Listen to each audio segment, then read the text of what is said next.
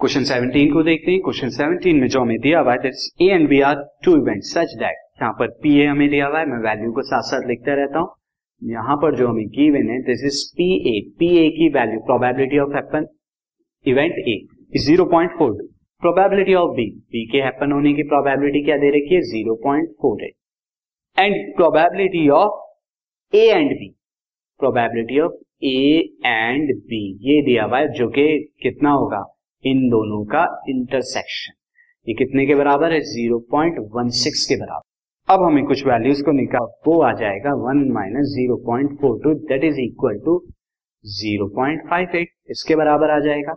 Second में हमें बताना है पी नॉट बी यानी बी के ना होने की probability that is equal to P B पर बार जो कि हमारी रिप्रेजेंटेशन है वन माइनस पी बी जो कि आएगा one minus four zero point four eight that is equal to zero point five two के बराबर.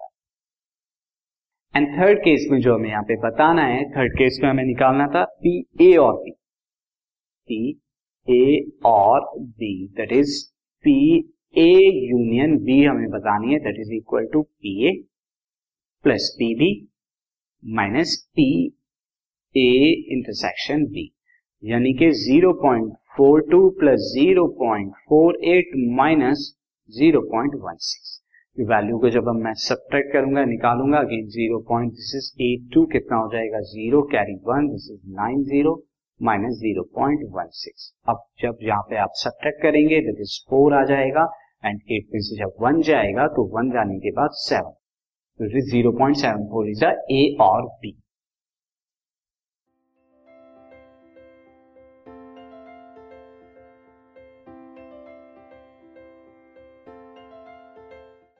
this podcast is brought you by Hubhopper Shiksha Abhiyan अगर आपको ये पॉडकास्ट पसंद आया तो प्लीज़ लाइक शेयर और सब्सक्राइब करें और वीडियो क्लासेस के लिए शिक्षा अभियान के यूट्यूब चैनल पर जाएँ।